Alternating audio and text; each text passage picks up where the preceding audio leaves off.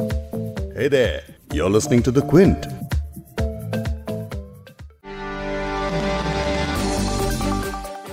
पिछले कुछ सालों से न्यूज़ चैनल्स पर चल रही बहसों में जिस टॉक्सिसिटी जहरीलेपन की बात होती आई है, वो 12 अगस्त को सोशल मीडिया पर अपने चरम पर दिखी। ये जहरीलापन किस कदर नुकसान पहुंचाता है दिमाग पर, सेहत पर इसका क्या असर होता है, इसकी भी बातें चल रही हैं।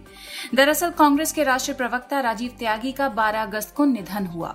निधन के कुछ मिनटों पहले तक भी वो एक नेशनल न्यूज़ चैनल पर चल रही डिबेट में अपने पार्टी का पक्ष रख रहे थे। ज़्यादातर डिबेट्स की तरह इस डिबेट में भी एक दूसरे पर आरोप लग रहे थे गर्मा गर्मी चल रही थी पर्सनल अटैक्स तक हो रहे थे। बताया जा रहा है कि इस दौरान ही राजीव त्यागी के सीने में तकलीफ़ होनी शुरू हो गई। कुछ देर के बाद वो बेहोश हो गए। गाजियाबाद के यशोदा हॉस्पिटल जब उन्हें ले जाया गया तो वहाँ उन्हें मृत घोषित कर दिया गया। मैंने महज एक मिनट के अंदर ही आपको ये सारी बात बता दी। लेकिन ये बात न्यूज़ चैनल्स के लाखों घंटों की बहस को अपने अंदर समेटे हुए है और उन बहसों में किस जबान का और किस मिजाज का, किस टोन का इस्तेमाल हुआ उस सब पे अब खुलकर सोशल मीडिया पर सवाल उठाए जा रहे हैं। और ये भी पूछा जा रहा है कि क्या न्यूज़ चैनल्स के एंकर्स और एडिटर्स को फिर से जर्नलिज्म की बुनियादी तालीम की ज़रूरत है? आज यही इस पॉडकास्ट का विषय है, इसी पर बात करेंगे। क्विंट हिंदी पर आप सुन रहे हैं बिग स्टोरी हिंदी। मैं हूँ फबीहा सैयद। आज इस विषय पर मुझे पॉडकास्ट में आगे ज्वाइन करने वाले हैं वरिष्ठ पत्रकार और न्यूज़ वेबसाइट सत्य हिंद डॉट कॉम के को फाउंडर कमर वहीद नकवी जी।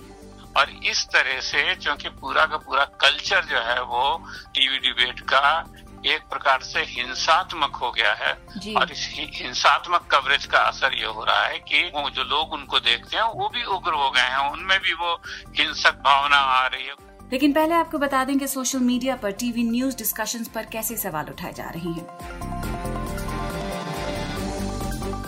कांग्रेस के नेता और राष्ट्रीय प्रवक्ता राजीव त्यागी बुधवार की शाम एक न्यूज़ चैनल की बहस में शामिल थे। उनके साथ पैनल में बीजेपी प्रवक्ता संबित पात्रा भी थे, जिन्होंने डिबेट के दौरान राजीव त्यागी की बातों के जवाब कुछ इस ढंग से दिए जो हम आपको पॉडकास्ट में सुना नहीं सकते हैं। लेकिन उस वीडियो की रिपोर्ट जो क्विंट पे छपी है, वो मैंने आपके लिए शो नोट्स में टैग कर दी है। खैर, राजीव की मौत के बाद जब बीजेपी प्रवक्ता संबित पात्रा ने ट्विटर पर शोक ज़ाहिर किया तो लोगों ने आखिरी डिबेट में राजीव त्यागी के खिलाफ बोले गए कथित अभद्र शब्दों को लेकर उन्हें घेरना शुरू कर दिया।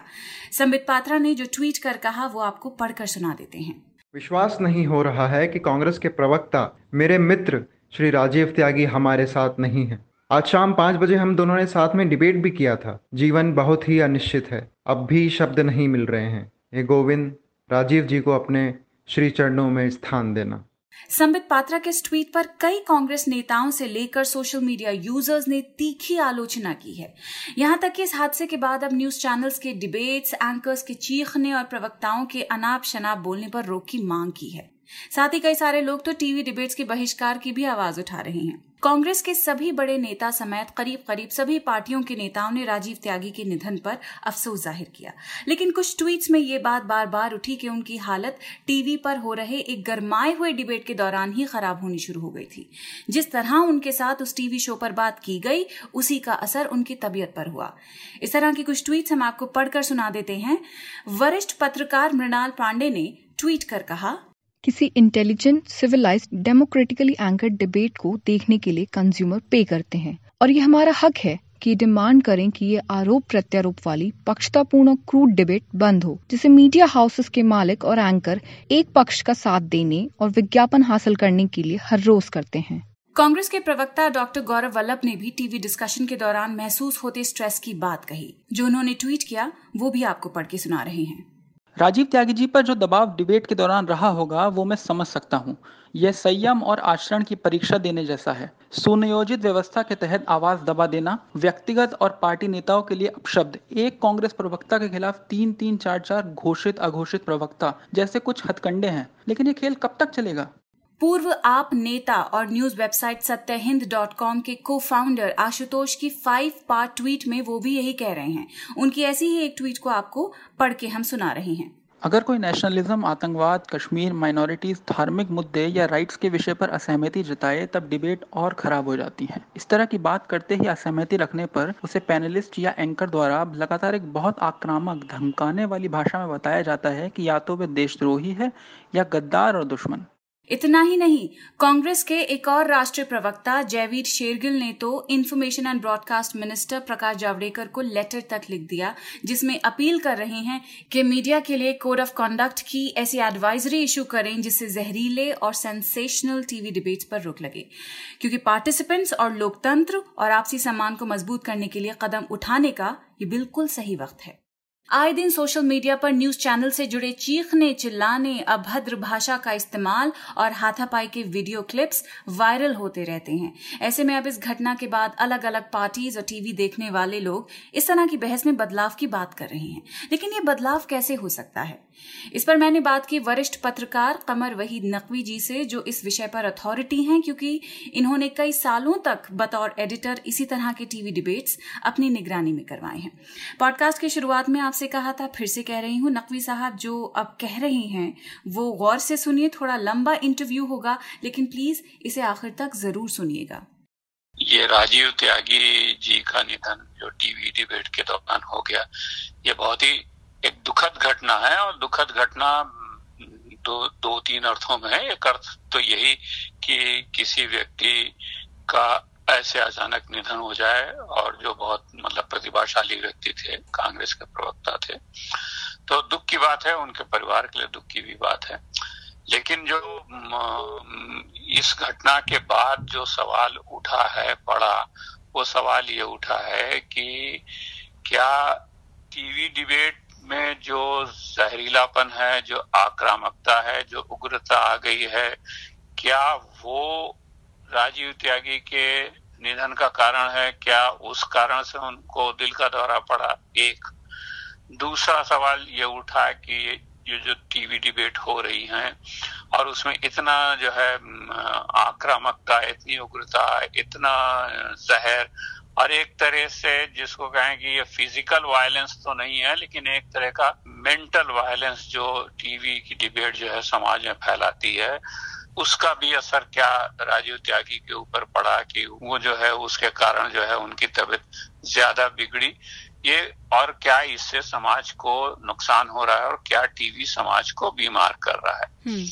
तो इस मामले में मेरा कहना है कि देखिए जो वो डिबेट चल रही थी उस डिबेट के दौरान राजीव त्यागी असहज थे दिख रहे थे और बिल्कुल जो वीडियो अभी सोशल मीडिया पे दिख रहे हैं, उनसे बिल्कुल साफ़ है कि उनकी तबीयत ठीक नहीं थी, उनको परेशानी शुरू हो गई थी और वो बार बार अपने को संभालने की कोशिश कर रहे थे। लेकिन जो लोग इस डिबेट को कंडक्ट कर रहे थे, ना तो एंकर ना तो टीवी चैनल के पीसीआर में किसी की नज़र उन पर पड़ी। और पीसीआर में तो लोगों को नज़र पड़नी चाहिए क्योंकि हम्म। उसमें जितने लोग डिबेट में शामिल होते हैं हर एक जो है उसका मॉनिटर पे हम लगातार देखते रहते हैं तो किसी न किसी की नज़र पड़नी चाहिए थी। और अगर शायद कोई नोटिस कर लेता है कि राजीव त्यागी की तबीयत ठीक नहीं है तो शायद उनको पहले से वार्न करता उनको डिबेट से हटाता उनको अस्पताल जाने की सलाह देता। लेकिन ये नहीं हो पाया। दूसरी बात यह कि जो टीवी डिबेट में आजकल जैसा कि गर्मा गर्मी का माहौल क्रिएट किया जाता है और डिबेट पहले भी होती थी और बल्कि एक वक्त ऐसा था जबकि बहुत सारे टीवी चैनल डिबेट करना पसंद नहीं करते थे। उसको बोरिंग माना जाता था टॉकिंग हेड्स कहा जाता था और कहा जाता था कि नहीं, खबरों पे ज़्यादा फोकस होना चाहिए, ज़्यादा खबरें होनी चाहिए एक्सक्लूसिव खबरें होनी चाहिए ग्राउंड से रिपोर्टिंग होनी चाहिए और एक दो चैनल ऐसे होते थे जो टीवी चैनल करते थे तो उनको लोग कहते थे कि ये बोरिंग चैनल है इन पे खाली बहस होती रहती है हम्म। आज क्या हो गया है कि पिछले बीस सालों में परिवर्तन ये आया कि अब ये जो डिबेट है वो टीआरपी फिशिंग फैक्ट्री हो गई है और जो न्यूज़ कवरेज है जो ग्राउंड रिपोर्टिंग है वो टीवी चैनलों से गायब हो गई है क्योंकि अब जो है जो डिबेट होती है वो एक तरह का ड्रामेटिक थिएटराइजेशन है, जहाँ पर एक दूसरे पर बढ़ चढ़ कर वार किया जाए, किसी न किसी को पंचिंग बैग बनाया जाए और उस पर बहुत अटैक किया जाए। तो हर दिन, हर टीवी चैनल कोई ऐसा मुद्दा ढूंढता है जिस पर किसी समुदाय को, किसी व्यक्ति को, किसी पार्टी को पंचिंग बैग बनाया जाए और उसके खिलाफ पूरा माहौल बनाया जाए, उस पर वार करने वालों की भीड़ जुटाई जाए। और इस तरह से क्योंकि पूरा का पूरा कल्चर जो है वो टीवी डिबेट का एक प्रकार से हिंसात्मक हो गया है। और इस हिंसात्मक कवरेज का असर ये हो रहा है कि समाज पर भी के मन में लोगों जो लोग उनको देखते हैं वो वो भी उग्र हो गए हैं। उनमें भी वो हिंसक भावना आ रही है। उनमें भी एक दूसरे के खिलाफ जो है ऐसे हिंसक चीज़ें आ रही हैं।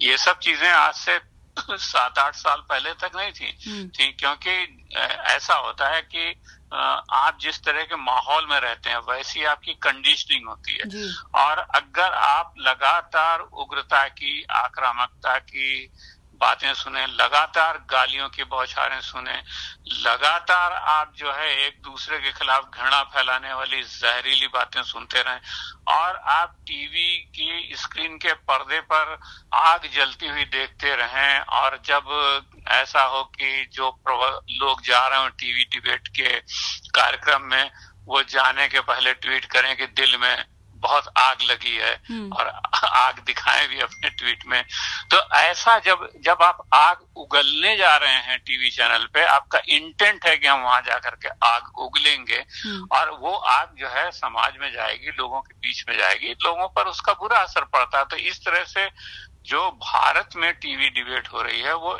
हमारे समाज को बेहद बीमार कर रही है इसमें कोई शक नहीं ये अग्रेशन की जो बात कर रहे हैं नकवी साहब ये एक साइकोलॉजिकल एक्सपेरिमेंट का एग्ज़ाम्पल देते हुए अब आपको समझाएँगे कि किस तरह से जो हमारा दिमाग है, वो अग्रेसिव चीज़ें कंज्यूम करते करते हमको भी उसी अग्रेशन में ढालने लगता है। हम जो बोलते हैं, वो भी उसी अग्रेशन का हिस्सा लगने लगता है। किस तरह ये टीवी चैनल्स हमें बीमार कर रहे हैं और इसका हमारी जहनीत पर हमारे दिमाग पे क्या असर हो रहा है, ये इस एक्सपेरिमेंट को समझाते हुए नकवी साहब बता रहे हैं। ये भी गौर से सुनिए।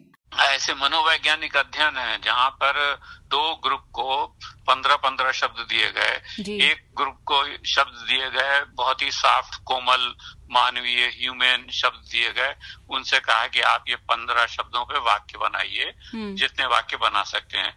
दूसरे ग्रुप को उसी आयु वर्ग के उसी शिक्षा के ग्रुप को पंद्रह बहुत ही ऐसे शब्द दिए गए जो हिंसक शब्द थे जिसमें हिंसा की हत्या की क्रोध की आवेश की बातें हो रही थी। हम्म। उनसे कहा गया कि आप ये वाक्य बनाइए और उसके बाद ये एक प्रयोग हुआ है एमआईटी यूनिवर्सिटी में जहाँ तक मेरे को याद पड़ता है साइकोलॉजिकल प्रयोग। उसके बाद एक ग्रुप को भेजा गया कि साहब आप आप एक लेबोरेटरी में जाइए वहाँ आपका अगला टेस्ट होगा। ये ग्रुप वहाँ पहुँचता है तो देखता है कि एक प्रोफेसर साहब हैं वो एक आदमी से उनका कुछ विवाद हो रहा है वो ग्रुप वहाँ जाके खड़ा हो जाता है कि वो सोचता है कि जब इनकी बातें खत्म हो जाएगी तो प्रोफेसर साहब जो है बात करेंगे कि भाई अब इनको क्या टेस्ट लेना हमारा।